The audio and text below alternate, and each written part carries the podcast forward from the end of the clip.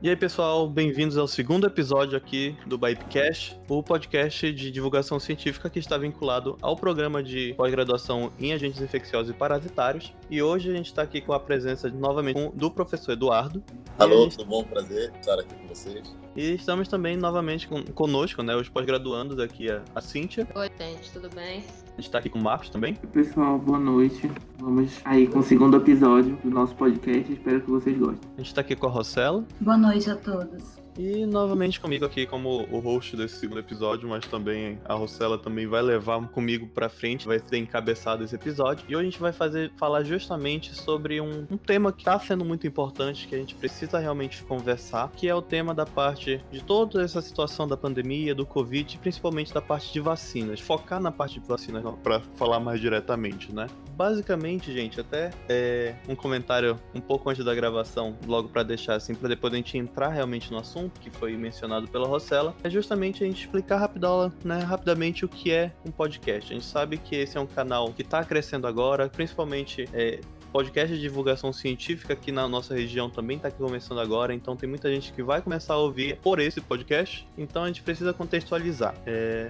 você que está ouvindo agora, que está conhecendo esse formato, podcast nada mais é que um, um programa de rádio, né? Um, um, vamos dizer assim, uma entrevista, um bate-papo que você escutaria na rádio, normalmente, né? A, a base é só de áudio, onde a gente tem a possibilidade de ouvir de várias formas. Ele, esse episódio vai ficar gravado, vai ficar ali nossos distribuidores de podcast, como o Spotify, o Deezer e outros distribuidores e você pode ouvir a qualquer momento. Então é um formato que dá a possibilidade da pessoa ter forma de debater né? e que vai ficar ali salvo para quem quiser ouvir por outros momentos. Então, voltando para o nosso tema de hoje, para não ter muitas delongas, ela quer puxar algum tema, iniciar? Como é que é, a gente vai começar?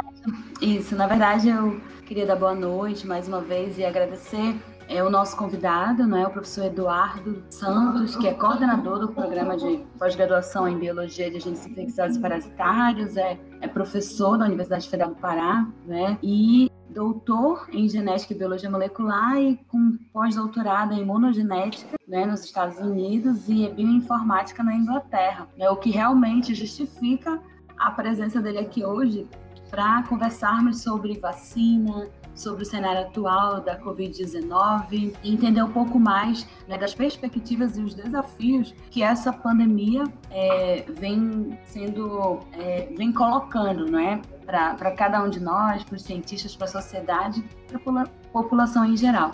Então, o professor Eduardo está aqui com a gente hoje para falar um pouco é, sobre esses aspectos da vacina né, e tudo isso que já foi mencionado. Boa noite, professor. Bem-vindo mais uma vez.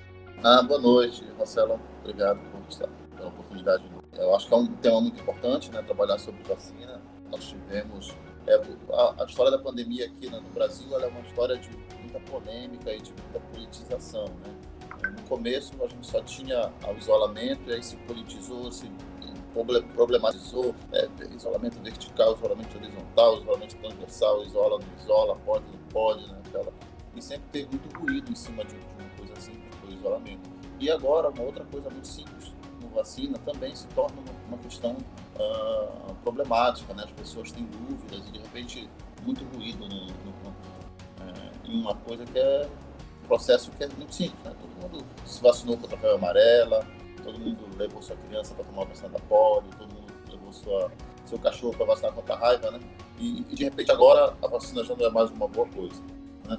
Então isso faz parte do processo de, de ruído que está sendo introduzido, como foi introduzido momento da, do isolamento também, que se tentou torná-lo algo não palatável, algo que não deveria ser feito, por diversas razões, né, por interesse, mas acho que é um, realmente é um, é, é um, momento importante a gente ter, trazer essas, essas né, esclarecimentos, né, tirar essas dúvidas, espero contribuir né, para a gente tentar ajudar algumas pessoas a entender um pouco mais sobre o que é a vacina e qual a importância dela.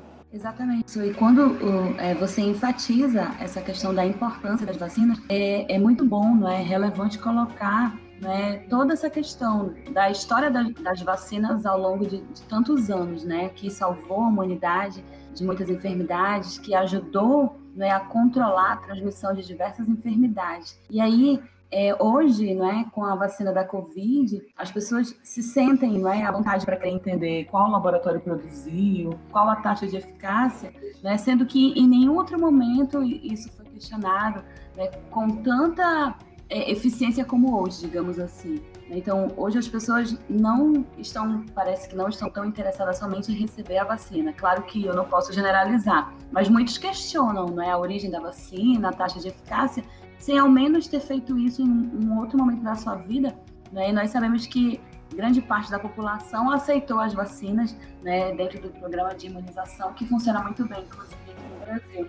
Então, é muito importante você colocar sobre a importância das vacinas, né, e já poderia é, colocar para a gente também, né, como é que a vacina no organismo ela atua, como ela funciona, né, a fim de provocar uma, uma resposta imune no organismo. É, a vacina ela funciona é, para a gente como usando um, um, princípio geral do sistema imune, que é a chamada de memória, tá?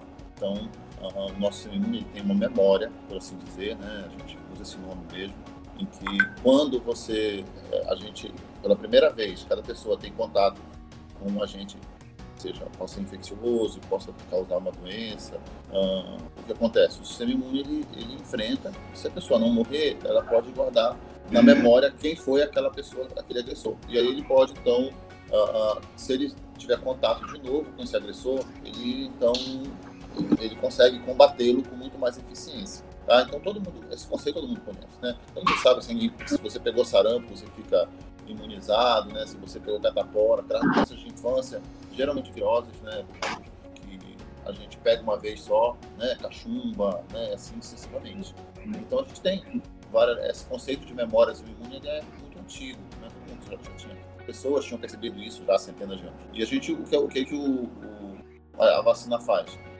Ao invés dela é, apresentar o agressor para a pessoa direto, é, vamos dizer assim, ela mostra uma foto dele e aí a pessoa então já sabe quem ele é, entendeu? Mostra um filminho e já sabe quem ele é. Então, o sistema imune já, já se prepara é, para ele é, como se tivesse tido contato. Então, basicamente, o que Você pega um agente infeccioso, pode ser, no caso, um vírus, né? É, inativa esse vírus para ele não poder mais causar infecção e injeta na pessoa. Na pessoa. Então, o sistema imune vai ter contato com o agressor, só que o agressor está tá inativado, né? Está tá morto, não consegue fazer nada. E monta, então, a resposta imune. E, mais importante que isso, monta a memória imune para atacar aquele, aquele agressor. E essa memória, ela permite que a pessoa, que o sistema imune, quando o agressor de verdade apareça, ele, ela pode modular a intensidade, fazer uma, uma intensidade muito mais alta e acabar destruindo muito rápido, né? Você ganha aí você ganha 15 dias, né? Ganha, ganha uma semana de, vantagem na infecção. Quando o agressor entra, já está todo mundo preparado para ele, né? Imagina aquela situação assim, o cara mal, é, é, o cara agressor entra no bar, ninguém sabe que ele é um, vai matar todo mundo. Até a pessoa se definir se esconder por ele, já matou todo mundo. Agora, se todo mundo souber que ele é agressor, quando ele entrar no bar, todo mundo atrás da mesa, saiu correndo, né? Ou então está neutralizando de alguma forma. Mas tem aquela cena de bang bang, né?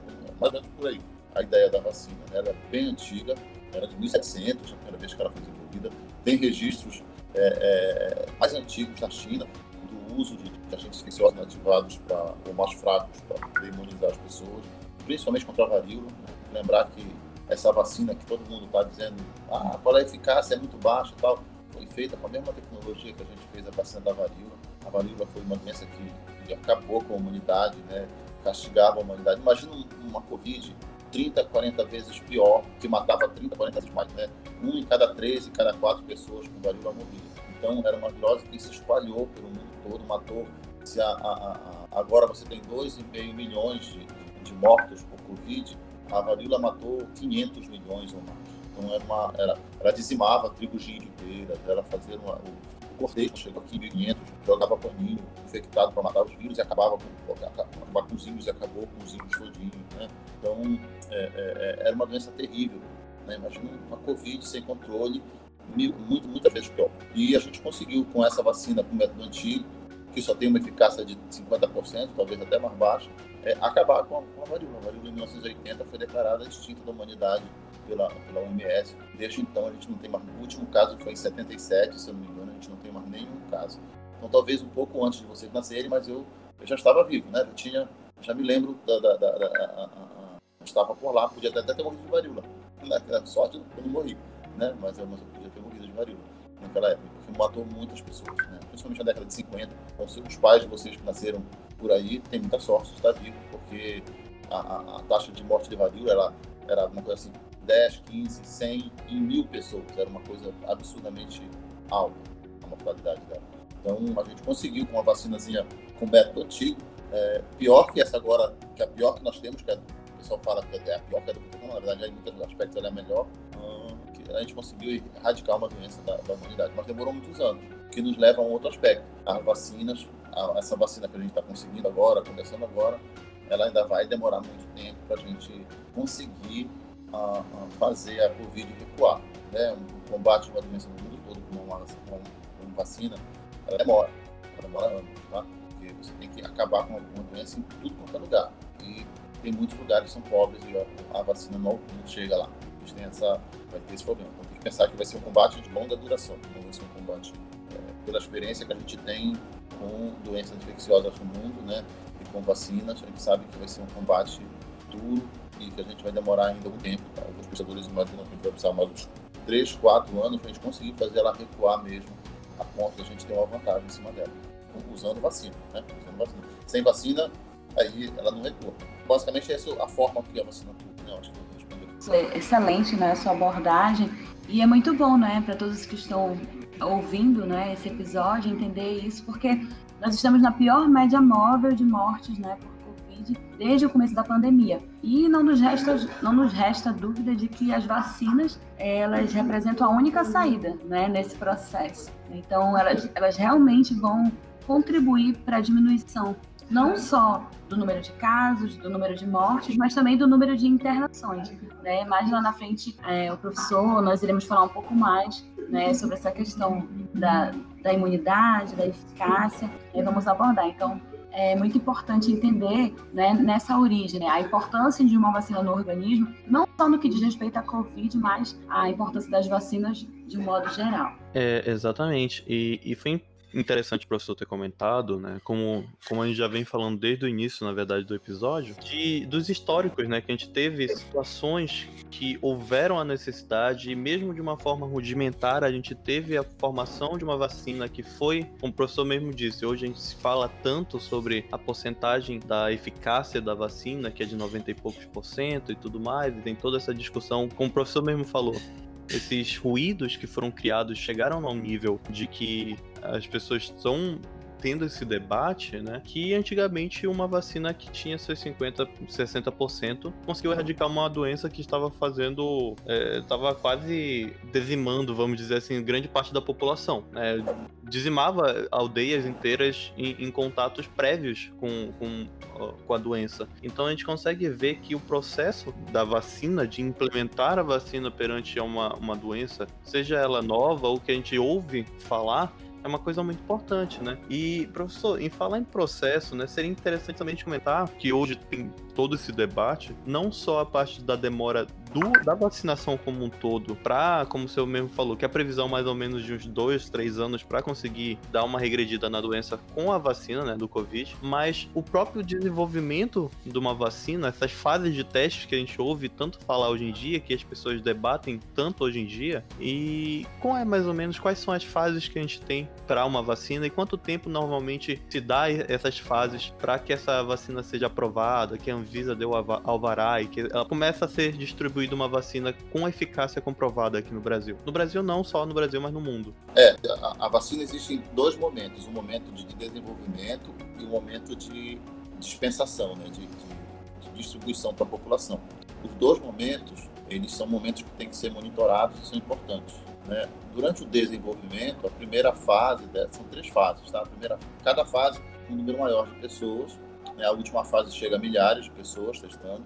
E lembre, cada vez que você se vacina, você demora uns, uns 15 dias para você ter uma, uma resposta. Tá certo? Então, chegaram, por exemplo, na primeira fase, a primeira coisa é saber se a vacina tinha efeito colateral, alguma coisa séria.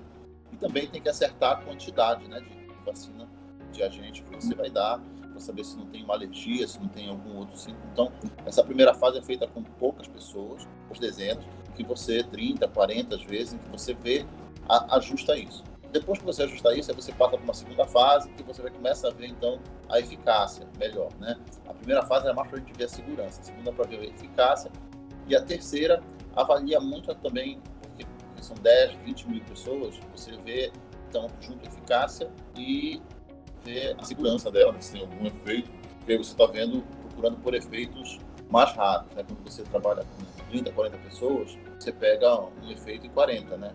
Se você pega efeitos que colaterais de 1%, 2%, meio por cento, aí você precisa de mais gente para poder fazer isso, né? Então lembre que cada fase precisa de 15 dias. Eles até descobriu o número de doses que dá, que dá, que dá uma eficiência melhor, Aí são duas doses, toma a primeira, 15 dias, um mês depois toma a segunda, têm que testar também os, é, quanto tempo entre uma dose e outra, e eles vão. Então isso demora tempo, né? Demora tempo. Geralmente se demorava dois, três anos para desenvolver uma vacina, mas com o investimento da Covid né, e a urgência, a gente conseguiu acelerar bastante o processo. Foi um momento, um marco histórico né, na, na, na história da ciência, essa, essa agilidade de se fazer vacina.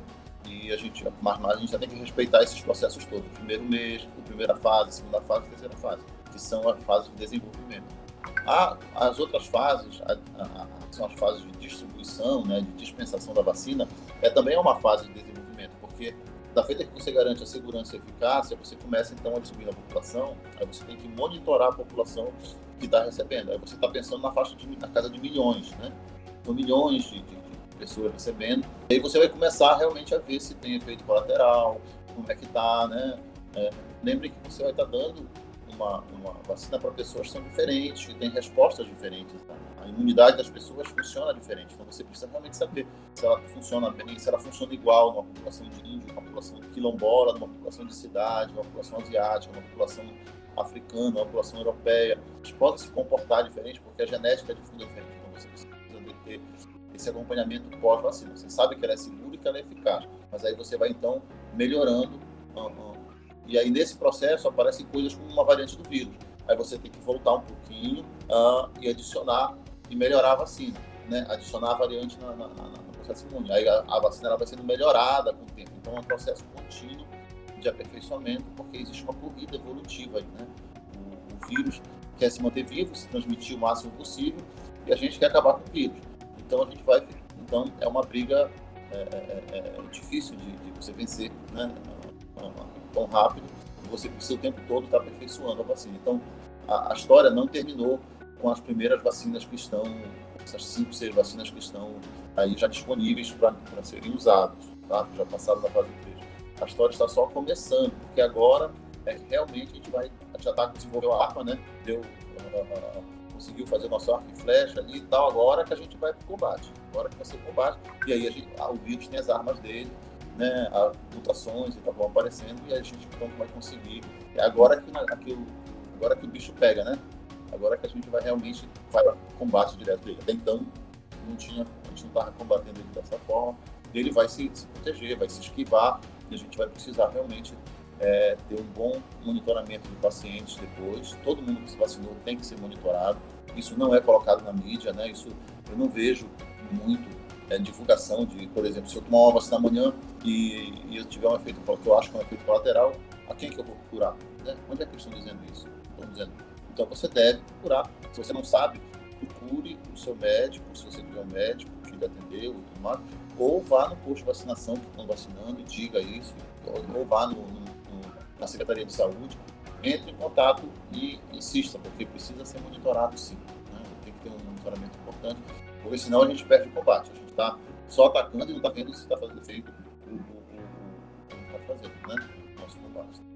Essa é a, a ideia do, do, desenvolvimento. Isso demora muito tempo, né? A gente está até sendo rápido. Porque nós escutamos esses comentários. Ah, mas a vacina da Covid ficou pronta muito rápido. Pois é, mas a, a, urgência, né, pelo número de mortos no mundo todo, né, além né, de também ter tido um alto investimento, é o que eu, o que eu realmente me orgulho bastante, né, e posso ressaltar como é linda a ciência, né, a pesquisa, nunca tantos grupos de pesquisa se esforçaram tanto, né, espalhados pelo mundo inteiro em busca de, de um resultado só que era exatamente a vacina. Então, as pessoas precisam entender que mesmo né, num tempo que talvez seja considerado curto, quando é, se compara a produção dessa vacina a de outras, Né? É importante levar isso em consideração, que em nenhum momento o rigor científico, é, toda, toda a segurança, todas, todas as fases foram testadas conforme manda o protocolo né, para a produção de uma vacina. Então, tudo, tudo é, é foi para garantir a segurança, a eficácia né, nesses resultados, né, já que tantas pessoas estavam esperando por essa vacina.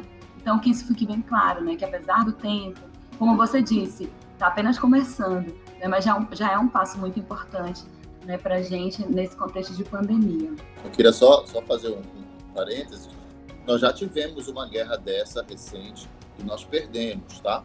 A, a, quem, alguns de vocês talvez não lembrem, porque ou não nasceram, eram muito pequenos, mas quando o HIV surgiu, em 1900, na década de 80, né, é, houve um esforço mundial gigantesco, grupos inteiros de pesquisa, muito dinheiro sendo investido é, para desenvolver a vacina contra o HIV, né, para AIDS. Foi, foi uma, pandemia, uma pandemia, matou, mata todo ano quase um milhão de pessoas, né? Então a gente tá, conseguiu, depois de 40 anos, baixar esse, essa, essa, essa quantidade de mortes, mas a, custa de remédio e não de vacina. Né? Nós perdemos a, a, a frente de batalha de vacina, perdeu para o HIV. Tá? Nós não conseguimos vencer. Esta, nós conseguimos fazer a vacina. Né? Então, que é, que é um, a melhor arma que a gente tem. Então, a gente conseguiu uma arma realmente efetiva. Então, a gente precisa, então, a gente está com sorte. A gente poderia, a gente sempre correu o risco de não conseguir desenvolver a vacina, de não conseguir ter uma boa, um, essa arma com a gente, o coronavírus. Mas a gente conseguiu. Né? Então, nós tivemos realmente muita sorte que esse vírus respondeu, né? Foi, é, é, era possível, é passível de ser combatido com vacina. Tem outros vírus que não são. Né? Então, a gente já perdeu uma batalha, ganhou da varíola, né? perdeu a do HIV, que veio depois, e agora a gente está nessa, conseguiu uma boa arma contra o coronavírus. Isso tudo em, em vamos dizer assim, em 100 anos, né? E, Cíntia, tu queria fazer uma pergunta? Sim. Sobre as vacinas, né, a gente já está com um leque de opções e a gente já, já tem dados de eficácia, já tem países vacinando em massa, né? Aqui no Brasil também, apesar da resistência das pessoas, que é um pouco preocupante. Eu tenho observado isso, tanto no meu dia a dia como na mídia a gente vê também muito isso, né? Acompanhando nas redes sociais, as pessoas comentários. E eu queria, eu queria perguntar para o professor se ele, é, se ele poderia explicar qual seria a vantagem, é, é meio que óbvia, né, pra gente, a vantagem de uma vacina contra a imunidade adquirida naturalmente, no caso de um, de um contágio. A pessoa vai desenvolver sintomas. A gente sabe que, esse, essa imunidade de rebanho ela vai acarretar lotação dos hospitais, sequelas, morte. Só que eu, eu, observei que algumas pessoas têm achado mais seguro adquirir a doença do que receber a vacina. Então eu queria saber o comentário do, do professor a esse respeito. É, olha, é, eu vi muita discussão no começo, assim, imunidade de rebanho, cobertura, tem a ver com cobertura vacinal, tá? O termo imunidade de rebanho ele não se aplica a você ter a doença e adquirir uma certa imunidade contra aquela doença. Uh, de uma maneira geral, a vacina ela é mais eficiente em induzir a imunização por um maior tempo do que adquirir a doença, tá certo? Isso se sabe de muitas doenças. Vou dar um exemplo para vocês, a, a, malária. Quem fica em, mora em região malarígena é, é, os moradores de lá, geralmente eles com, com o tempo, eles têm uma malária, tem outra, tem outra, eles vão ficando um pouco mais uh, resistentes, né, mais imunizados contra a malária. Tá? Isso já se conhece, já se sabe que isso acontece. Mas quando essa pessoa ela sai daquela região de malária, ela passa, ela mora, por exemplo, seis meses ou mais é, fora, tipo, ela sai do, daqui de Belém, sai do interior, né? É, é, e vai para São Paulo, para o Sul, ou para um outro país que não tem malária, e depois ela volta, depois de seis meses, um ano, ela perde essa imunidade. Tá? Aí ela pode, quando ela tem malária, ela não está mais protegida. Por quê? Porque essa imunidade, muitas vezes, ela é ineficiente, ela não é tão boa, e ela, não ela não, você não tem imunidade, você tem, mas, é, é mas e ela também ela dura por um tempo, um tempo menor, né? A, o estímulo dado pela vacina para estimular a memória, né, para imprimir na memória do organismo, ele, é planejado para ser um estímulo grande e dirigido contra contra é, é, é, esse patógeno. Então, a imunidade ela, realmente ela, ela é mais eficaz é, nessa situação. Tá? Então, é, o que se sabe nesse ano de Covid é que a vacina, né, a produção de anticorpos estimulada por vacina, é, nos todos os testes que se fizeram, é, ela é uma imunidade mais eficiente do que a quantidade de anticorpos mais que se foi produzido quando, quando se investigou as pessoas que já tiveram. Se sabe que é, ela dura pelo menos, se você já teve a doença, né, você tem, você fica até, já se conseguiu rastrear até seis meses de, de pessoas com, com, anticorpos ainda, e com uma certa imunidade celular também, né, com as células, porque a gente tem dois tipos de imunidade, o anticorpo e células que vão para o combate corpo a corpo. Tá? Então a imunidade celular também é ativada nesse processo. Uh, tem um estudo feito aqui, até aqui em Belém, por um doutorado aí, que mostrou que em torno de 30% das pessoas, depois de três meses, perdiam os anticorpos, certo? Então, e além disso, esses anticorpos, isso não quer dizer que a pessoa perdeu a memória, mas que ela tem uma, uma baixa de anticorpos, enquanto que outras não. Então, isso é muito variável, tá? Quando você tem a doença. Então, a pessoa que teve a doença não é uma imunização é, tão boa quanto a da vacina, porque a da vacina você aplica a vacina fica testando, medindo, você já sabe que a, a, a, imunidade dela é muito maior. Além disso, você tem outros agravantes. O primeiro agravante é que você tem casos de reinfecção, você já detectou isso logo no começo, nos primeiros seis meses, é, você já começou a detectar reinfecção do vírus. De alguma, era uma taxa pequena, um pequeno de indivíduos que identificou, mas isso é porque a gente não tem um, um, uma testagem em massa, a gente não sabe se a pessoa teve antes, se a primeira vez que teve, se é a segunda, a gente não sabe disso. Né? Então isso é muito complicado, a gente nunca não tinha essa testagem em massa, não tem ainda para saber. Uh, e depois com as variantes novas né, que foram surgindo, uh, a pessoa pode se, se infectar também. Por exemplo, dengue. Né? Dengue, você, em 97, quando ela apareceu, acho que foi em 97, na década de 90, 93, uma coisa assim, acho que foi em 97, uh, você veio, era o dengue tipo 2, nós temos quatro sorotipos grandes, quatro grandes linhagens né, de dengue vírus. E o você teve a dengue, depois veio a, depois veio a 1, depois veio a 4, depois veio, e aí você, eles vão se alternando e a gente continua adoecendo, tá certo? Uma vacina, por exemplo, é, é importante, funcionou muito bem, é, foi a da polio. Da polio nós temos três supertipos, é, linhagens grandes. E a vacina, ela, com o tempo, ela incorporou as três linhagens. Então, quando você tem polio, você tem, por exemplo, é, você pode se infectar com da polio a linhagem 1, mas a, a linhagem 2, você não fica imune nem a linhagem 2 nem a linhagem 3.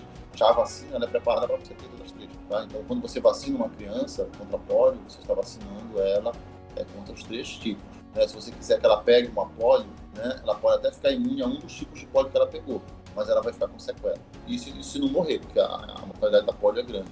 Então, não funciona muito bem. Né? Com, com, é, você tem um risco, é, é uma roleta russa, né? Imagina, sabe o que é roleta russa, né? Você bota uma bala no revólver, gira assim, vai atirando, rezando para que você esteja atirando em um lugar que não tenha bala. Então você vai dizer, vou pegar a doença e você tem uma chance é, é, é, grande, né, de, de, por exemplo, a região norte aqui, ela é variável. Na região norte aqui, por exemplo, a nossa taxa de morte por, por 100 mil habitantes está de 138 pessoas a cada 100 mil habitantes. Né?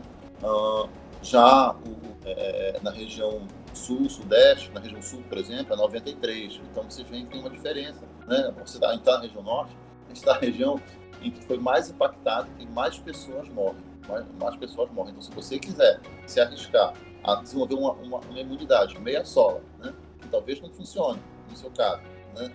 É, talvez imunize só um pouquinho, talvez não imunize nada.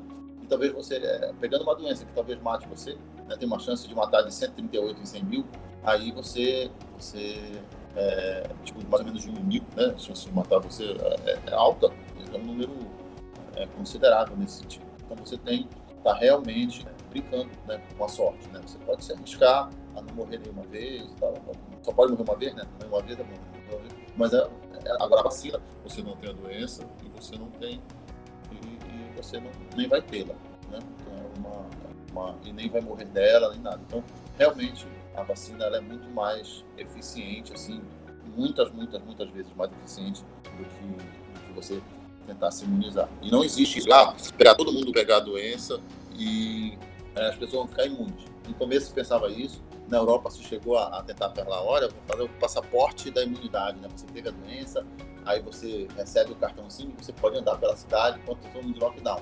Não, depois de pouco tempo isso foi retirado porque essa ideia ela é válida para a vacina, que ela é direcionada para dar um, uma explosão de imunidade em você, não para doença. Não para doença. Ela nem, nem toda doença funciona igual o sarampo. O sarampo você teve uma vez, hum, fica imunizado. Né? Cachumba teve uma vez, fica imunizado. Né? Catapora teve uma vez, talvez fique imunizado. Né? Uh, você ainda pode desenvolver herpes, por exemplo, vírus cataringa, uma segunda vez. Uh, e aí você tem uh, várias, agora outros vírus não. A imunidade por doença prévia ela não dura tanto tempo assim. Para todos os coronavírus, nós temos uns oito tipos que afetam a espécie humana. A grande maioria ela é, é, é a dá problemas de diarreia e tudo mais. Né? Para eles, a, a imunidade, você pega uma vez, a imunidade ela não dura, não dura um ano. Certo? No outro ano você pode ter de novo. Certo? Olha a gripe. Todo mundo adoece de gripe um ano, no outro ano de novo. Gripe, ah, o vírus muda e aí você pega outra vez. Né? Por isso a gente tem que ficar reforçando as vacinas de gripe o tempo todo, porque é adicionada uma nova linhagem de. Então, você ter tido a doença, você não sabe que tipo você teve, qual é a imunidade que você desenvolveu, qual é a linhagem que você está tá, tá, tá, um pouquinho protegido, e você pode pegar outra, outra variante, aí não adianta nada. Então, já, ou seja, a doença prévia, ela não tem controle nenhum, você não sabe, você está às cegas. Enquanto que a vacina, a imunização ela é muito mais eficiente e ela é, é você sabe exatamente ao que você está imune e é uma, uma coisa planejada. Tá? Então, não tem nem comparação é, as duas imunidades. É importante, né? Então, hoje nós compreendemos um pouco mais sobre essa questão das novas variantes, né, professor? As pessoas às vezes têm dúvida, né, do que seria essa nova variante. É um novo vírus? É o mesmo vírus que modificou, né? E, e eu já a, aproveito também para pedir que o senhor explique também sobre quais são né, os fatores que podem levar o vírus a sofrer essa modificação. Muito se fala da questão da exposição, né? Que as pessoas também tomaram medicamentos como medida profilática, mesmo sem comprovação nenhuma.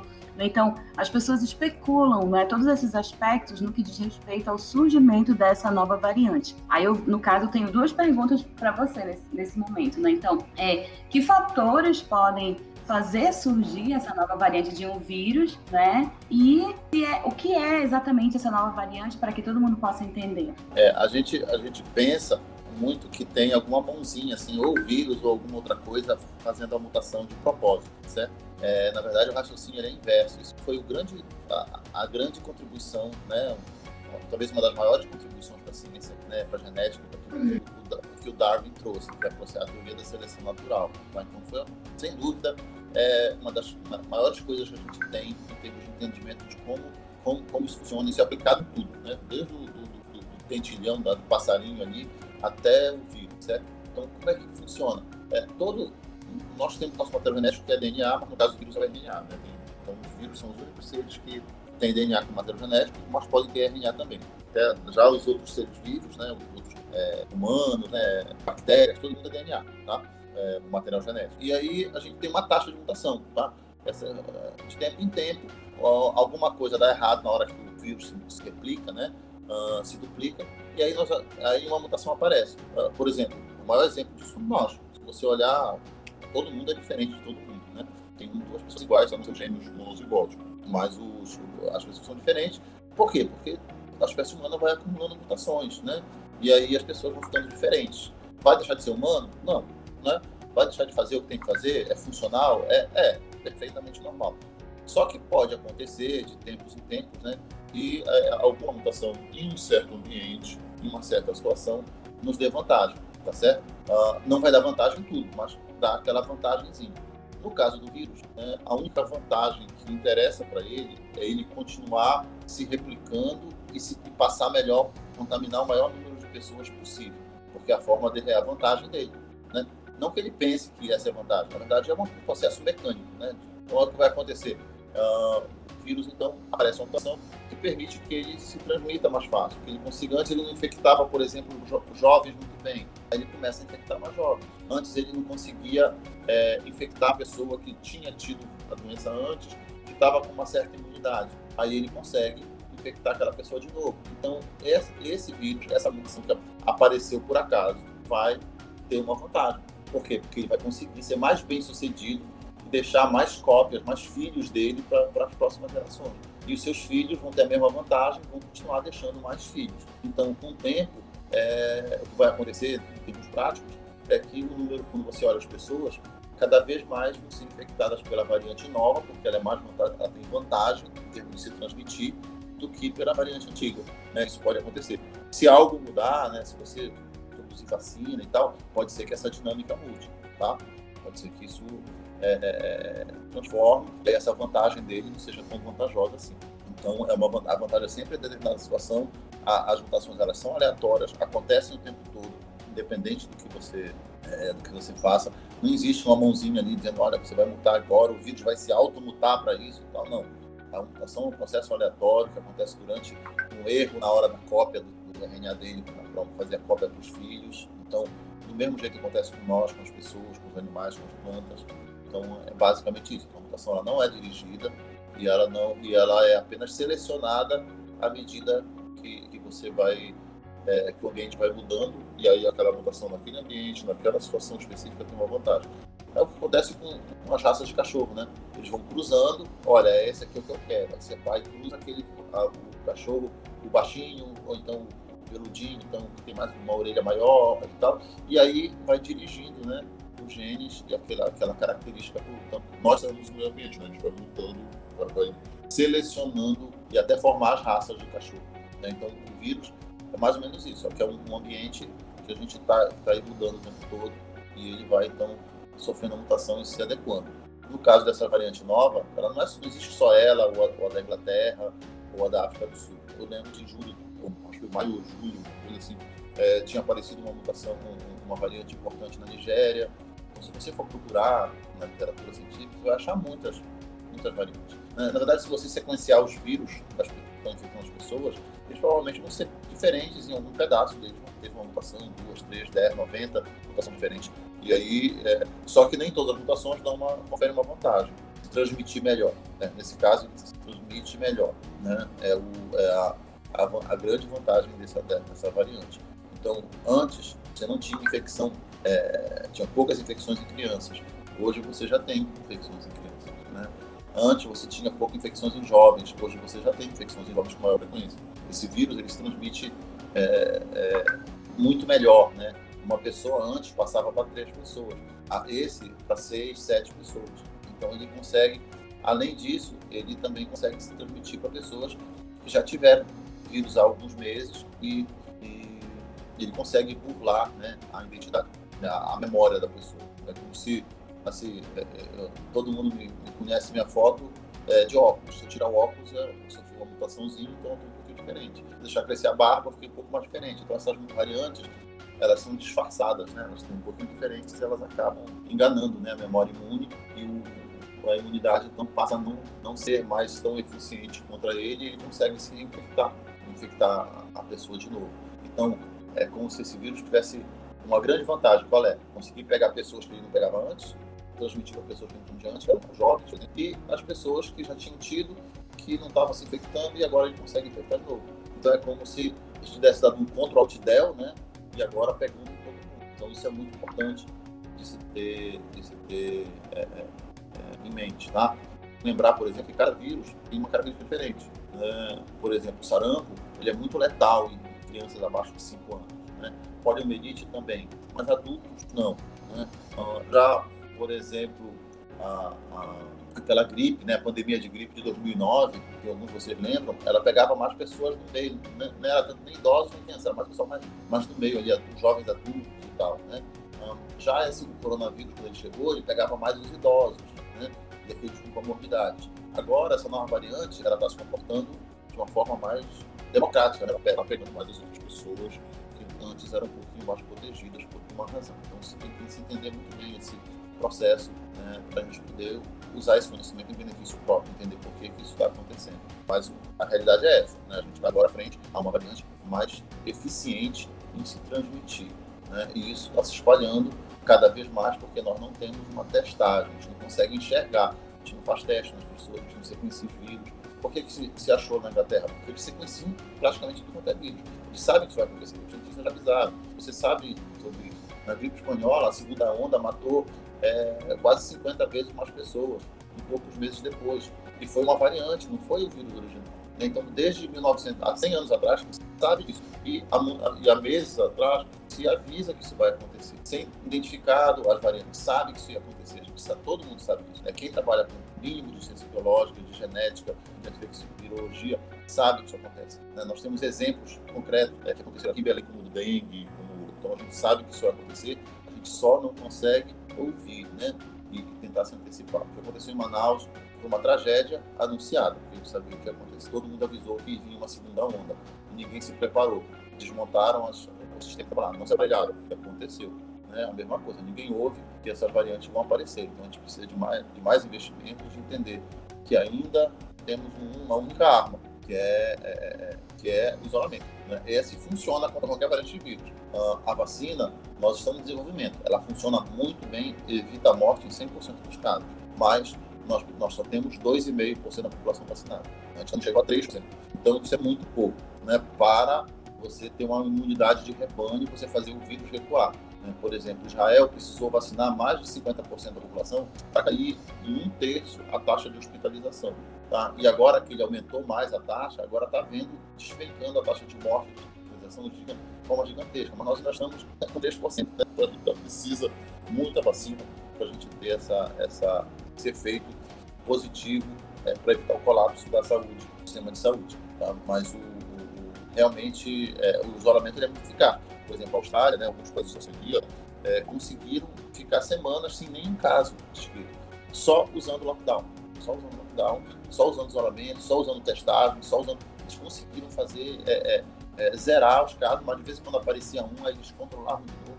Então, o isolamento é extremamente eficaz em curto prazo. A vacina é muito eficaz e, e, e demora muito para fazer efeito. Então, a gente tem uma outra arma muito boa que a gente não está conseguindo, não tá conseguindo usar adequadamente, que é o nosso isolamento. Espero ter respondido.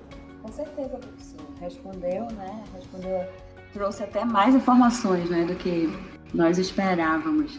E é exatamente a importância né, desse podcast, do programa, né, disseminar informação segura, informação precisa, né, com a base científica, né, que você e os nossos professores podem estar trazendo. Né? O nosso papel é esse, é estender para a sociedade, levar para toda a comunidade todos os conhecimentos né, que são produzidos, principalmente né, em tempos de pandemia. Então, professor, é, como a Rossella disse, o senhor trouxe até mais informações né, do que o esperado sobre o que seria essa nova variante, principalmente relacionada ao SARS-CoV-2, né, a Covid-19, e também sobre essas mutações que ocorrem nos vírus. E no final da sua fala, o senhor trouxe um pouco novamente sobre as vacinas. Então, é, eu queria que o senhor explicasse um pouco para a gente se com essas novas variantes, as vacinas que estão sendo desenvolvidas, elas vão ter efeitos sobre essas novas variantes, ou se vai ser necessário aprimorar essas vacinas, criar novas. Como seria esse processo, o senhor pode explicar para a gente? Sim, uh, primeiro, as vacinas têm efeito, tá certo? Hoje em dia, a, a, a gente ainda tem a variante antiga é predominante, tá? Então a vacina ela é 100% eficaz contra a morte e doença grave na vacina na antiga, tá? A, essa, essa, essa eficácia ela pode cair um pouquinho contra a morte e contra, contra é, ferilização, né, e doença grave, necessidade de oxigênio e tal, para as variantes novas. Mas ainda assim é uma, é uma eficácia muito alta, tipo é, 70%, pelo menos, um pouco mais. Né? Então, é, para algumas das variantes e em determinadas situações. Ainda assim, é muito mais do que você tem com qualquer, qualquer tipo de outra terapia etc. Exceto o isolamento. O isolamento, ela, é, se você se isola, ele é, é, você diminui muito a chance de você adoecer, de, de morrer, consequentemente. Né? Então, é uma, é uma é, se você juntar as duas coisas, se você conseguir fazer um isolamento com um processo de vacinação crescente o tempo todo, você tem realmente um, uma eficácia muito grande na, na, na, no combate, né, na, mitigação da, da, pandemia. Tem que lembrar o seguinte, a, coisa que eu não falei quando eu falei das mutações, é que o que é a mutação? A mutação acontece quando o vírus se duplica, né? ele forma um outro vírus. Ou quando ele forma, geralmente um vírus entra na célula, ele forma um monte de outros vírus, certo? Então você imagina o número de casos crescendo. Se o número de casos cresce muito rapidamente, faz uma espécie de, explosão assim demográfica, né? Cresce desesperadamente, você, então você tem muitos vírus novos sendo formados. Consequentemente, muitos mutantes estão sendo estão aparecendo. E aí você quanto mais mutantes aparecem, maior a chance de aparecer um mutante que seja é, aquele mais adaptado, que tem a transmissão. Por isso que é muito importante você frear o número de casos, porque você diminui a chance de aparecer mutantes novos. Quer dizer, o mutante está sempre aparecendo, mas a variante está sempre aparecendo. Mas de aparecer em menor escala, em menor quantidade, e diminui ainda a chance de ser aquela mutação que, de repente, seja bem sucedida e, por exemplo, cause uma doença mais grave. Né? Pode acontecer de aparecer uma mutação que seja mais, mais letal. Né? ou uma mutação que seja é, consiga burlar completamente a vacina. Então isso pode acontecer. Então você tem que frear a, o casos para evitar que variantes aconteça. Você só consegue, hoje você só consegue fazer isso é, é, com o processo de isolamento, porque nós não temos vacinas o suficiente disponíveis para você ter, para você fazer isso usando vacina. Porque com vacina você vacina rápido todo mundo, né? E diminui a taxa de, de multiplicação, né? De novos vírus aparecendo e aí você então reduz a chance de variantes novas aparecer. Essa, essa é a, a, a mecânica, essa é a lógica do processo. Como você não tem vacina, sobra isolamento. Né? Então, que a gente já viu no ano passado que é complicado de você conseguir isolar as pessoas, né? Os esbarram várias dificuldades, mas a, a ideia é tentar, tentar realmente usar essas duas armas é, de forma estratégica, da melhor forma possível. Né? Pra, pra... Eles estão tentando fazer isso naquela cidadezinha de São Paulo, acho que em Serrana, né? É, eles vão vacinar a população toda.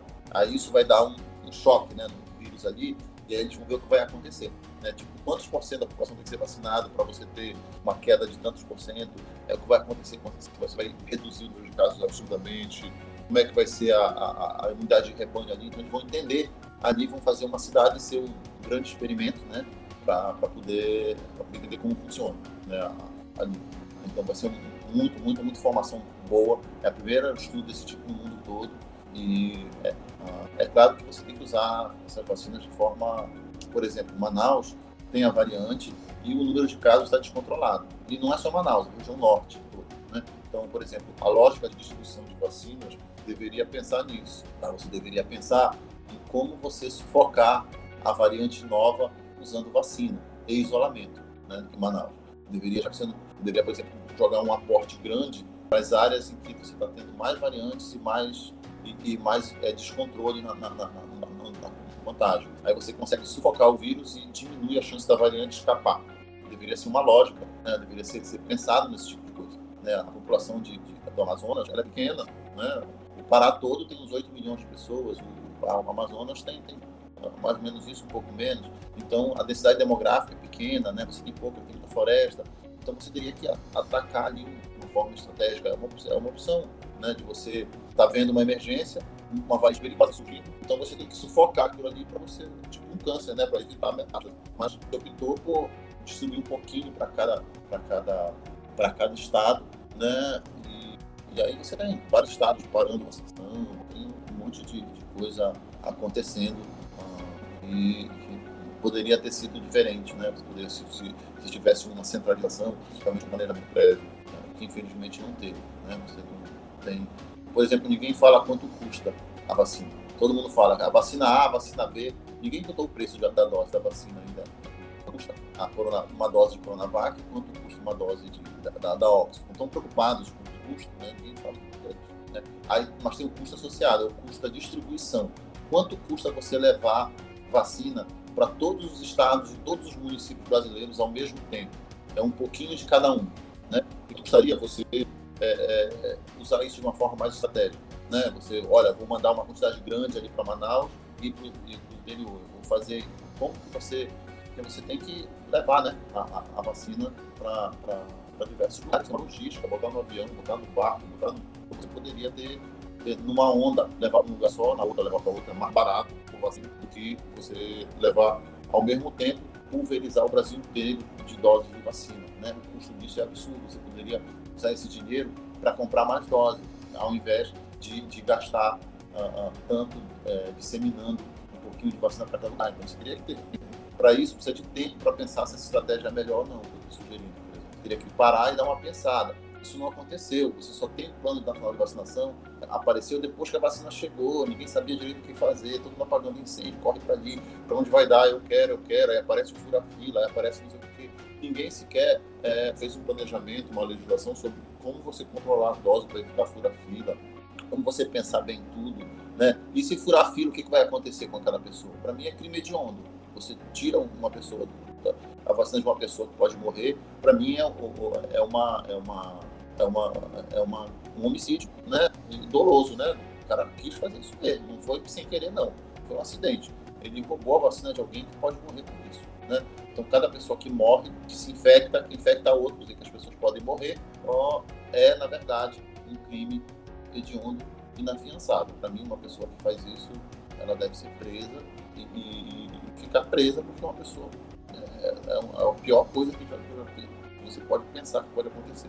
Né? Então, é, se isso tivesse vindo a baila com controle jurídico, controle legal, fiscalização, você teria menos fura-fila e menos pessoas é, é, é, sofrendo por causa disso. Então, faltou este planejamento prévio, estratégia, pensamento, tudo, tudo faltou.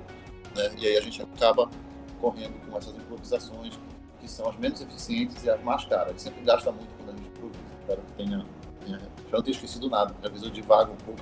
Não, professor, você não esquece nada. Na verdade, toda vez que, que você traz tanta informação, né, é, pelo menos eu, assim, eu acredito que, que, o Marcos, o Paulo e a Cíntia também estão, então, parece que surgem até mais perguntas, né, de tanta informação é, que, os, que você está trazendo para gente, e eu aproveito para perguntar sobre a, aquela variante, né, que assustou muitas pessoas na semana passada, que, que foi divulgada, né, nos telejornais, na mídia, né, uma cepa encontrada na Inglaterra, que chamaram de Bristol, né, que tem o potencial de reinfectar recuperados e vacinados, né? É isso mesmo?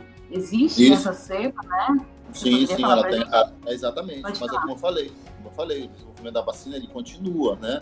Ele não para quando a vacina começa a ser aplicada. O que vai acontecer? A Oxford e outras empresas que estão produzindo vacina já vão incorporar na, na, na, nas próximas versões, por assim é, da vacina, é, novas. Eles fazem geralmente o que estão fazendo. Eles dão uma outra dose de reforço essa dose de reforço já é com a, a, a feita com a variante nova, porque eles já têm a estrutura toda para fazer a variante. Fizeram, eles já sabem, é, já construíram uma vacina é, com uma variante, com, com um vírus. Aí o mesmo vírus com uma mutação ou outra só, eles é muito fácil eles colocar, eles não precisam passar pelo processo todo de vacina, de vacina, fase 1, fase 2, fase 3, entendeu?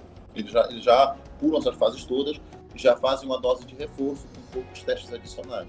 Então ele já cria uma dose de reforço com a variante nova e já faz uma terceira dose para as pessoas, para ser a dose de reforço. Então, essa é a estratégia que eles estão usando agora. Mas mais tarde, as próximas vacinas produzidas já vão ser produzidas com a, a, a variante junto, já, para ser, ser só duas doses, imunizando contra essa variante. Cada vez que aparece uma variante, eles vão trabalhando, é a, a corrida né, é, evolutiva. Eu sempre uso como exemplo o, o, aquele guepardo, né?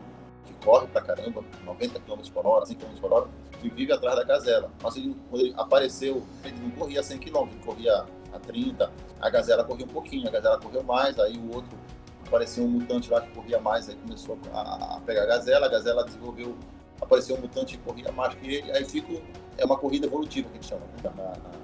Então é o que vai acontecer, a gente vai desenvolvendo vacinas, provavelmente daqui a seis meses, as vacinas produzidas pela Oxford, pela, pela é, pela Coronavac as outras versões, elas já vão estar tentando incorporar ou doses ou, ou reforço adicional ou outra estratégia para gerar, é, para contemplar essa variante, mas aí pode aparecer uma outra variante. Enquanto você não sufocar a, a, a, explosão demográfica do vírus, novas variantes vão acontecendo. E aí por isso que a gente precisa é, é, sempre nunca largar de mão o isolamento. Só 2% que a população foi vacinada.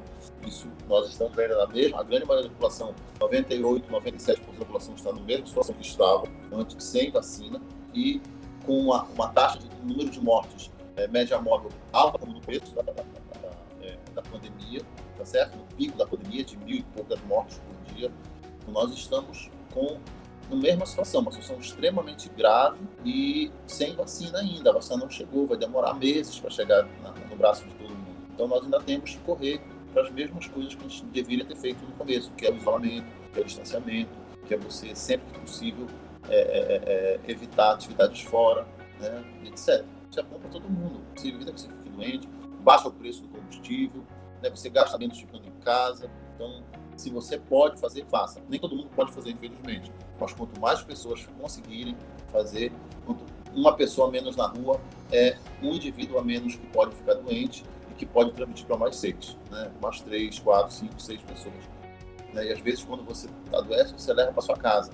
Se você mora com uma pessoa, é uma pessoa doente a mais. Se você mora com cinco, seis, ou alguém, alguém é, vulnerável, uma idoso, tal, aí você leva para sua casa, aí você faz um, impacto é, familiar, emocional, né? É, de perda de vidas próximas é, é imensurável, né? As perdas são as psicológicas são pior, né? Pode acontecer. Realmente, todos precisam pensar que a gente ninguém esqueça da outra arma. A vacina ainda não chegou, vai demorar para chegar no braço de todo mundo que deveria chegar e ela só vai ser eficiente se todo mundo for vacinado. Se não for vacinado, é, aquela pessoa continua sendo um, um repositório do vírus. Isso é muito importante. Se você quer eliminar a doença, todos têm que se vacinar. Foi o que a gente fez com a varíola. Tá? Se você ainda tiver é, pessoas sem se vacinar, aí aquela pessoa pode ser aquela pessoa que pega o vírus, depois passa para um outro que não se vacinou, aí o vírus continua circulando. Se você refrescar, com a, a doença volta. Aconteceu com o sarampo. O sarampo 2010 estava, fazia 10 anos que não tinha sarampo aqui no Brasil. O Brasil recebeu o certificado da OMS de livre do sarampo. Que legal, né? Aí apareceu um caso uma pessoa que veio da Inglaterra com sarampo para cá em, em, Belém. E aí a gente perdeu o certificado. A gente continuou tentando. Aí depois, mas só que a gente não, não fez o que devia ter feito, vacinar. E aí, por exemplo, em 2018, é, 20 mil casos de sarampo. É, hoje, você olha, todo mundo fala de Covid, mas você está tendo muita malária, muita gripe e muito sarampo em Belém sarampo não, fugiu, não saiu, você não está vacinando contra o sarampo e o sarampo continua circulando por aqui. E quando pega uma criança de 5 anos ou menos, mata mesmo, mata mesmo. Visitei em 88 um, um, uma tribo é, indígena no, sul do Pará e a, eu olhei, eu vi assim criancinhas muito pequenas e depois só crianças grandes. Eu não vi aquela escadinha. Quando a gente vai numa tribo, tem muita criança, né? É, é, é, e aí você vê uma criança de um ano, uma criança de dois anos, uma criança de vê a escadinha, assim, né? Todo mundo, criança com idade. Você tinha um gap ali. Porque há dois anos antes tinha tido um, surto de sarampo que matou um terço da população de que eles não tinham sido vacinados. E acabou com as crianças, né? Aí só tinha lá criança de um, dois anos ou crianças mais velhas, de, de, de, de 10 anos e tal, porque a grande maioria tinha morrido. Né? Então isso é, é muito. É, esse é o efeito de uma, uma doença, uma doença grave. O sarampo mata mais do que, do que o Covid e transmite mais eficientemente o Covid. E mata crianças, que é o pior, uma das piores coisas que pode acontecer, né? Mães perdendo crianças é uma coisa horrorosa, né? Então, precisa realmente ter. E hoje, ontem eu soube que duas aldeias no, no sul do Pará se recusaram a tomar vacina de Covid quando ela chegou lá, porque os missionários, o pessoal das rádios e tal, que falavam, estavam falando coisas horrorosas contra a vacina. Se ia virar jacaré, se ia morrer depois de 15 dias, se ia não sei o quê. E, e os índios ficaram com medo, eles se vacinaram.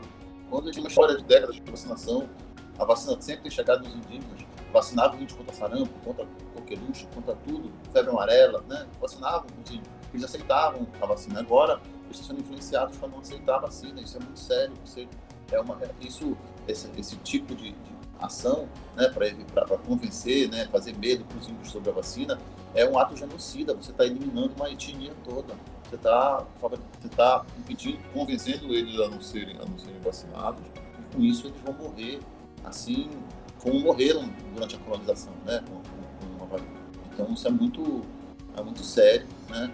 E é uma coisa que a gente pode lembrar da história e pode falar agora, que pode estar acontecendo, que pode gerar um impacto gigantesco é, em, termos, em termos de mortalidade de grupos que são tão vulneráveis, que são tão é, é explorados, né? Que são tão é, roubados da, da, das suas oportunidades, da sua cultura e tudo, como populações indígenas ou populações quilombolas. Né? Então, eles precisam ser, é, deveriam ser protegidos pela sociedade e eles estão sendo é, é, é convencidos a, a, a, se matarem. Né? Isso é terrível. Espero que tenha respondido, tenha fugido do assunto só para comentar, né, é, é importante e, e, até mesmo a gente está seguindo teoricamente um, um, um, roteiro, mas a forma que o senhor está explicando e debatendo com a gente, a gente já consegue ter muito, coletar muita informação e passar para os ouvintes muita mais informação do que a gente planejava ter.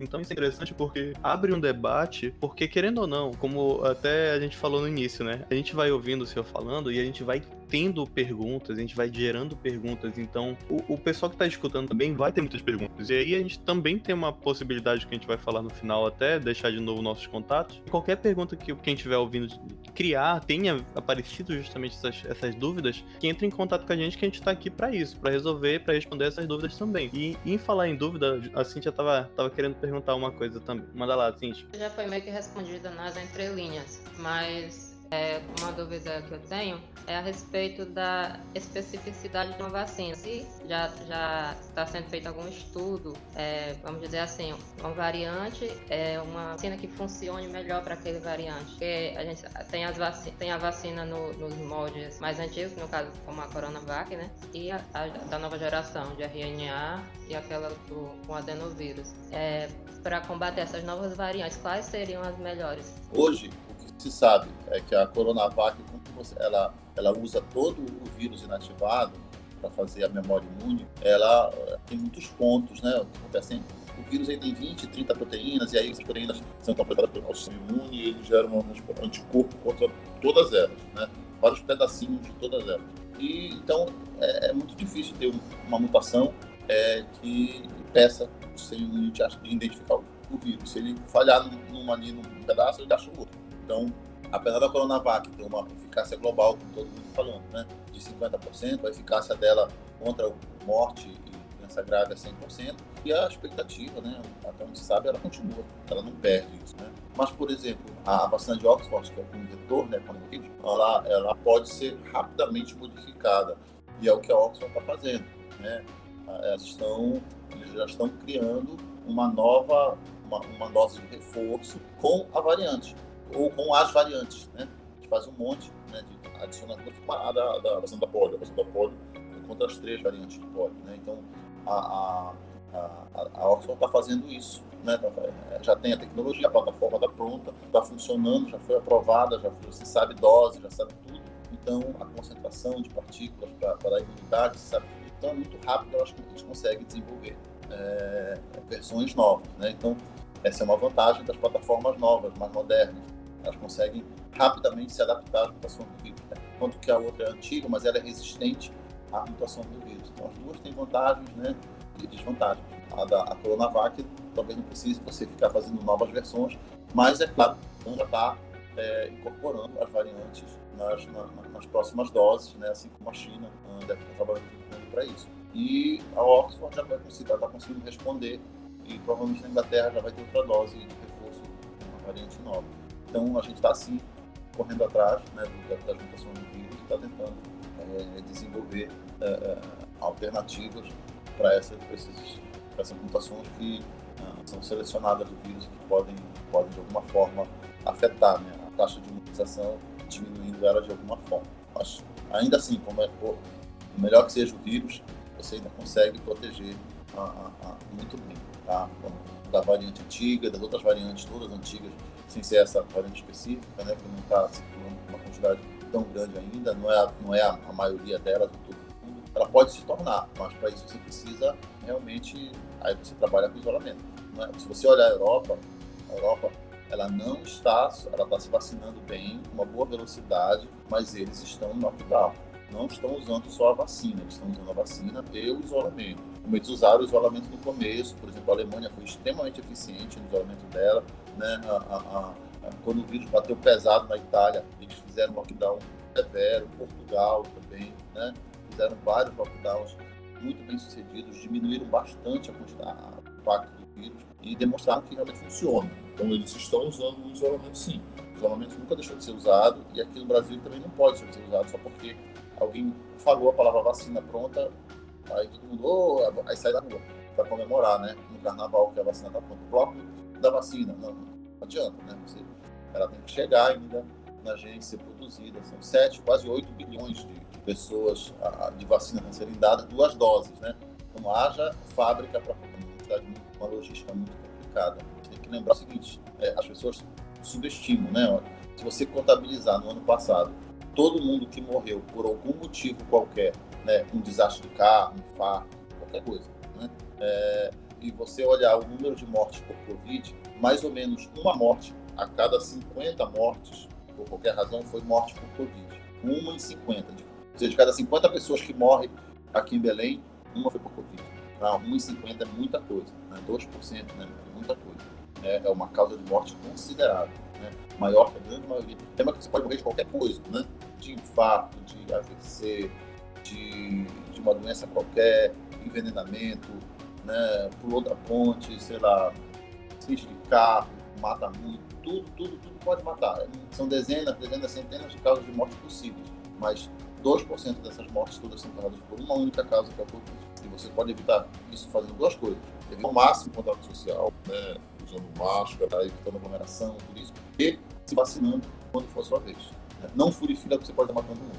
Então essa é, é, é, a lógica de uma doença infecciosa, saber. E é uma lógica simples, mas não é tão fácil de ser implementada. Né? Excelente, professor. É, eu tenho certeza que, que quem está ouvindo esse episódio né, tá com o coração um pouco mais confortável né, no que diz respeito a informações que nós realmente precisávamos ouvir né, de forma precisa e segura, como você está colocando aqui para gente. E eu também gostaria de, de pedir né, que o senhor falasse um pouco sobre brevemente, né, sobre é, o trabalho do BAIP nesse contexto de pandemia, né, porque eu até aproveito para lhe parabenizar nesse sentido, né, ter aprovado o projeto, você, o professor Antônio Valinoto também, Aí você pode, inclusive, é, mencionar os outros professores que estão envolvidos, né? Porque é muito importante as pessoas entenderem que o programa de pós-graduação, ele também trabalhou né, nesse contexto de pandemia. Né? E aí você poderia estar colocando para gente, para que as pessoas entendam né, o que que o BAIP, né? Claro que o BAIP eu falo dos professores, dos pós-graduandos, né, de que forma atuaram nesse contexto da pandemia. Todo mundo fala que, ah, porque a ciência que vai nos ajudar. A ciência no Brasil, ela é feita na pós-graduação, tá? Diria que 80%, 90% de toda a produção científica, talvez até mais, é, são feitas em pós, programas de pós-graduação, tá? Ah, por exemplo, a UFPA tem 80 programas de pós-graduação, ou mais, de 80, eu acho. E não, são muitos, muitos cursos, né? E os cursos têm áreas de biológicas tem as áreas de, de classificação dos agentes infecciosos, que chama de, de Ciências Biológicas 3, né, que é a nossa grande área. O Bahia é da Ciências Biológicas 3. Tem outros cursos no, no estado, no, na cidade, aqui em Belém, por exemplo, que são também. Tem o curso, tem o curso de Evanto Chagas, né, Biologia, tem o curso é, da UEPA, né, de Biologia de parasitários, né, é, acho que é Biologia de é, BPA, né, Biologia Parasitária na, Biologia Parasitária na Amazônia, uma coisa assim. Então são, são cursos que estão, é, é que estão aí e quando a gente fala da ciência, a gente está falando da situação: uma pandemia matando gente, a gente precisa que as pessoas se mobilizem para combater. Quem é que vai se mobilizar para combater em termos de, no meio acadêmico, no meio científico? São os pesquisadores que trabalham com isso. E quem, e, e quem são os pesquisadores? Né? São os pesquisadores desses cursos de pós-graduação, dos quais o BAIP ele é o mais antigo, o mais bem conceituado e o maior uh, uh, aqui na nossa, na nossa região. Tá? Então, ele é o, o, o principal curso de pós-graduação em agentes infecciosos parasitários.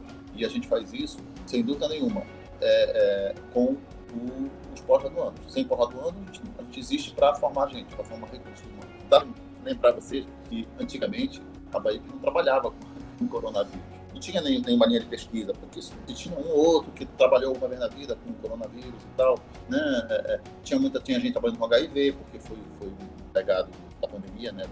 De AIDS, né? Tinha gente, tinha gente muito, um grupo de virologia muito bom, né? É, é, é, aliás, vários grupos trabalhando com virologia, grupos trabalhando com genética do hospedeiro, né? Como é o, o meu caso, né? Então nós tínhamos grupos trabalhando com, com, com, com agentes infecciosos, com viroses, mas, mas nenhum com coronavírus. E aí o que aconteceu? No ano passado, aliás, no ano retrasado, 2019, eu, eu já tinha começado um movimento para gerar um, uma linha de pesquisa nova na Bahia, que era uma linha de ameaças biológicas. Porque uma ameaça biológica é alguma coisa que, que mata em pouco tempo muita gente, né? Uma epidemia como essa. A gente já estava tudo articulado para fazer um curso. E realmente, em 2020, o que aconteceu? Nós recebemos é, seis cotas de bolsas da Mar da CAPES para projetos com, com Covid especificamente. Aí nós tivemos seis alunos que foram escolhidos, que já estavam na Bahia e seus projetos praticamente quando eles tinham recém-entrado, era, olha, como foi o caso do Kevin, outros, a, a pandemia chegou, o projeto que eu estava pensando para tirar é esse, você vai trabalhar com Covid. A gente precisa de mão de obra, de cérebro para trabalhar com Covid. Eu mesmo não trabalhava com Covid, vamos trabalhar com Covid, porque é isso que a sociedade está precisando agora, a gente precisa responder a essa, a essa urgência, essa necessidade social. Então, se nós não fizermos isso, ninguém mais vai fazer. Então, vamos, que eu não sabia, eu estudei, que eu já sabia, eu aproveitei, apliquei. A gente trouxe alunos extremamente interessados, todos muito motivados por causa da pandemia. Então, são alunos fantásticos que estão desenvolvendo seus projetos com uma, uma gana, com uma vontade de, de conseguir resultado assim, que é, que é, que é impressionante, né? que é difícil, eu vi em poucas vezes, em poucos alunos. Né? Então, a gente está tendo uma, uma conjuntura, né, uma situação muito boa em que nós temos muitos projetos aprovados. Nós temos um projeto grande, o professor Valinoto da Biologia aprovou, mas que tem vários professores e alunos uh, pelo CNPq.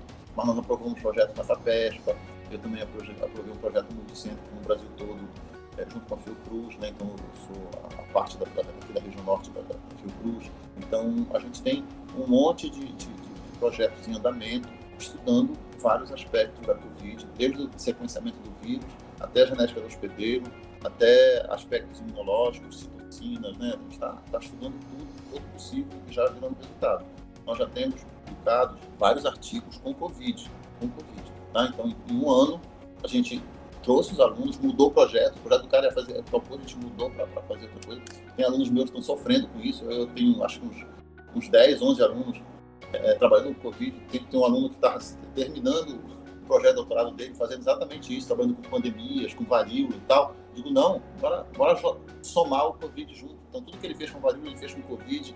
E aí, então, ele já publicou um artigo agora, na, na, há umas duas ou três semanas, né? É, é e está super feliz, empolgado por causa. Vocês lembram dele, né? Da, da live, o o Mauro, tá tudo empolgado lá. Ele está terminando agora o doutorado dele e em, em um ano ele mudou, adicionou o Covid no projeto dele. Então todos os meus alunos foram, eu chamei uma força-tarefa para dizer, olha, nós vamos trabalhar com Covid. Quem puder, quem quiser, quem, quem, quem estiver disposto, é, é o chamado às armas, né? A vamos trabalhar assim porque a gente precisa debutar essa, essa informação precisa dar esse, fazer isso. Se nós não fizermos, ninguém vai fazer. E se nós somos, uma, nós somos os melhores cursos, o melhor curso de agentes infecciosos daqui, nós somos os que temos que produzir é, de forma, mostrar liderança, mostrar produção e dizer, nós vamos fazer, a gente pegar, vestir essa camisa e dizer, nós é isso que a gente tem que fazer. E realmente, a gente está com, agora, com, a gente fez o processo seletivo, entraram vários estudantes novos para trabalhar, muitos deles estão trabalhando com Covid, uh, esse processo seletivo foi específico para ameaças biológicas. Então, tem, a gente tem neles alunos que trabalham na linha de frente, tem alunos do Exército, alunos da Marinha, né, que trabalham com biodefesa, com ameaça biológica diretamente. Né, a gente tem alunos de, vários, de várias outras instituições né, de, de trabalho de combate que estão formados para trabalhar com pandemias. Aqui na Bahia, a gente criou disciplinas específicas para essa linha de pesquisa né, todas elas voltadas para ameaças biológicas. E, uh, por exemplo, a Flávia entrou nessa, nessa onda, entendeu? Bolsista de, de, da Bolsa da CAPES trabalhando com, Covid, com ameaça biológica, né? específicas para isso, já tá, elas já estão credenciadas, já estão começando a ser ministradas, então a gente está realmente formando pessoas é, para esse combate de defesa. A gente entende que precisa responder rápido e que não vai ser um combate é, curto, tá certo? Como eu falei, nós vamos ainda ter longo, agora que a gente está começando esse combate com o Covid, agora que a gente tem a vacina. Né? Ah, antes a gente só tinha, malmente, a gente só se escondia. Agora a gente já pode é, fazer o vírus se esconder. Né? Agora a gente já está pondo um pouquinho de medo nele. E a gente só consegue fazer isso porque você tem instituições de renome no Brasil trabalhando com isso. O Butantan é uma instituição de pesquisa renomadíssima, importantíssima, trabalhando com isso. A Fiocruz também, muito, muito, uma instituição muito poderosa. São armas, eles que foram eles que, que, que, apareceram com a vacina, né? Aqui a gente não tem uma, um histórico, né? Um grupo forte trabalhando com vacina, infelizmente. Senão nós teríamos aqui, estaríamos produzindo vacina também. É porque competência nós temos. A gente não tem um grupo que se direcionou para essa parte. Mas, com certeza, a gente vai ter muita, é, muito resultado bom é, em relação a isso. A parte genética do hospedeiro era essencial, porque você não, não consegue produzir tantas vacinas em tão pouco tempo para vacinar todo mundo. Mas se você entender por que umas pessoas não têm sintomas e outras têm, você pode ser mais inteligente na vacinação, pode ser mais inteligente no isolamento, saber quem pode sair e pode. Então isso é outro, é um outro braço da pesquisa que a gente está fazendo. Então é muito, é muito importante essa é, ação da Bahia. Eu diria que o Brasil é um dos cursos, é, e junto com o curso do Sul, Sudeste, né, que são os mais fortes, é, é um dos cursos que estão mais produzindo é, na área de Covid com maior número de estudantes, maior número de projetos, maior número de resultados, aporte de recursos financeiros, apesar do federal ter dado pouquíssimo dinheiro para pesquisa nesse todo. Né? 2020 vai ter aumentado, não aumentou, né? pelo contrário, diminuiu.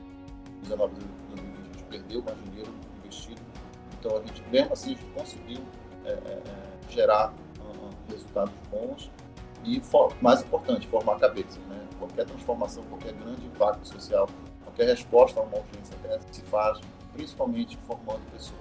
Né? Pessoas bem formadas é, são, valem mais do que qualquer resultado que a gente consiga ter. Né? Uma pessoa bem formada, ela dura, estamos falando de uma pessoa que vai ficar 30, 40 anos atuando é, nessa pandemia e em qualquer outras epidemias que possam aparecer, ou doenças infecciosas. Então, isso é um, é um grande orgulho eu, estar, tá, eu ter esse, estar tá trabalhando junto com esses alunos, estar tá trabalhando junto com a Bahia, estar coordenando, né? estar coordenando nesse momento, né?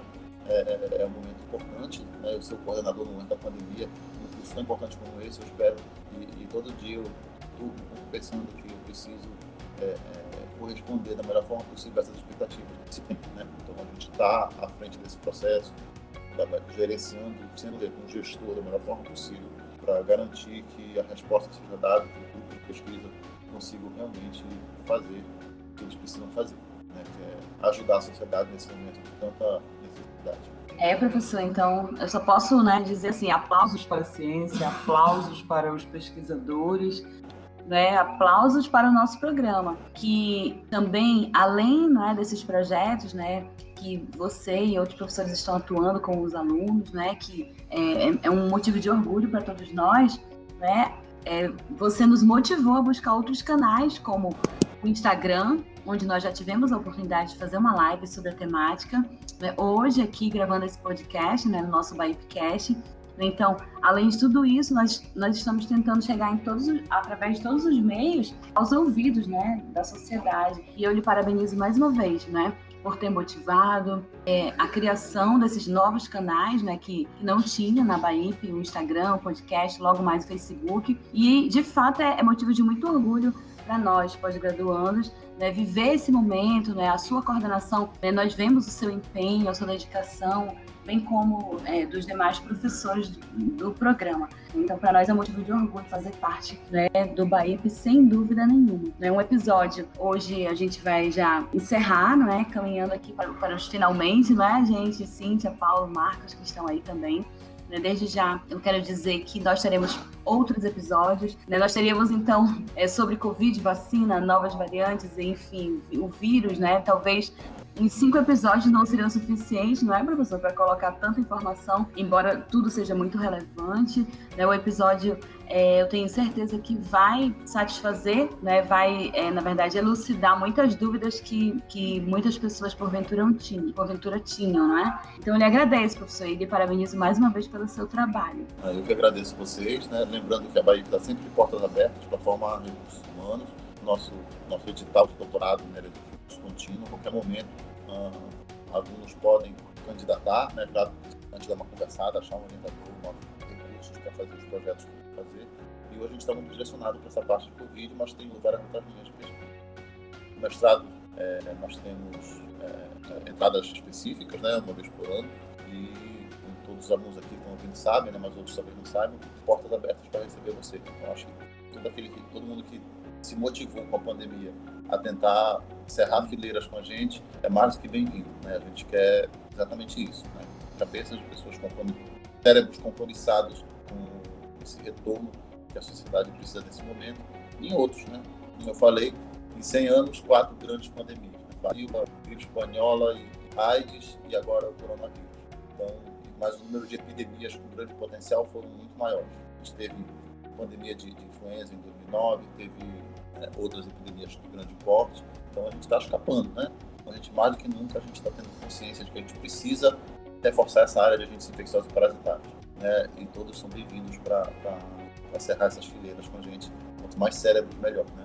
Exatamente, professor. E eu gostaria também de parabenizar o senhor e agradecer pela sua presença mais uma vez aqui comentando com a gente. Como a gente falou logo no início do episódio, é um tema muito importante, é um tema que está sendo foco de hoje em dia, porque existe muita é, luta para tentar combater, mas também parece que existe uma, uma certa área que, por parte por desinformação, parte por querer realmente é, não levar essa informação a outras pessoas, está meio que levando uma corrente contra né, essa luta que todo mundo tá tentando vencer contra o Covid, mas eu acho que esse episódio foi muito esclarecedor para todo mundo, né? Claro que sempre vai ter coisa para falar, como a gente mesmo falou. Cinco episódios eu acho que não daria pra gente comentar tudo e a gente teria muito mais dúvidas. E se fosse aberto também para as pessoas é, perguntarem como foi a live dessa semana, também apareceria muito mais perguntas. Mas desde já eu gostaria de agradecer a sua presença. Gostaria de agradecer a presença de todo mundo que pôde gravar aqui conosco hoje, que teve presente, né? Não só na gravação, mas que tá na parte da organização desse episódio. E vamos deixar nossas redes sociais de contato, não só do Baip, mas se o professor quiser deixar deles também para qualquer tipo de contato pelo programa, mas também qualquer tipo de pergunta do episódio, se ele quiser, pode ficar à vontade de deixar sua rede, professor. Não, tá. Eu, eu geralmente vou usar mais as redes do, do, programa, né, que tem mais a ver com o Baip. Sim. E aí qualquer, qualquer pergunta, dúvida que eu possa esclarecer, né, não sei se como vocês vão fazer, se vocês vão colocar um, alguma coisa escrita, né, e postar, ou alguma coisa, você pode pensar em alternativa. É, a gente pode também botar algum, algum destaque no Instagram também justamente para essas perguntas, né? Postar um status e Isso. depois postar no, no, nos destaques com as respostas já para todo mundo ficar, ficar podendo ver é, é, sempre que puder, né? Sempre que quiser. Então, uhum. quem quiser seguir a gente lá nas, no Instagram, basicamente, né? Nosso, é, nosso Instagram é ppgbaip.fpa e seguindo lá a gente pode estar tá ali, tá aberto para receber mensagens, para receber dúvidas, sugestões de episódios mais para frente também Uh, qualquer tipo de crítica, sugestão e comentários, como eu sempre falava no outro, no outro podcast que eu faço, também fazendo jabá rápido. Mas críticas, sugestões e comentários estamos totalmente abertos, né? Para melhorar aqui o nosso modelo de episódio para todo mundo ficar mais satisfeito na hora de ouvir e tudo mais. E também para ajudar a gente a produzir mais conteúdo para vocês. Qualquer dúvida também, a gente vai ter o nosso e-mail de contato, que é baip.difusão.gmail.com, né? E pode estar achando a gente por essas, essas redes que a gente vai estar ali à disposição de tirar dúvidas e tudo mais. Então, gente, eu acho que, que é isso, né, por hoje. Então, gostaria novamente de agradecer a presença de todo mundo. Espero que todo mundo tenha tido, né, tenha ficado feliz nesse, nesse segundo episódio. Tá, ok. Obrigado, uma boa noite para todos. Obrigado, professor. Boa noite a todo mundo que está ouvindo e até a próxima. Obrigada, boa noite. Obrigado aí todo mundo pela participação, Cíntia, Marcos, Paulo, Marcela.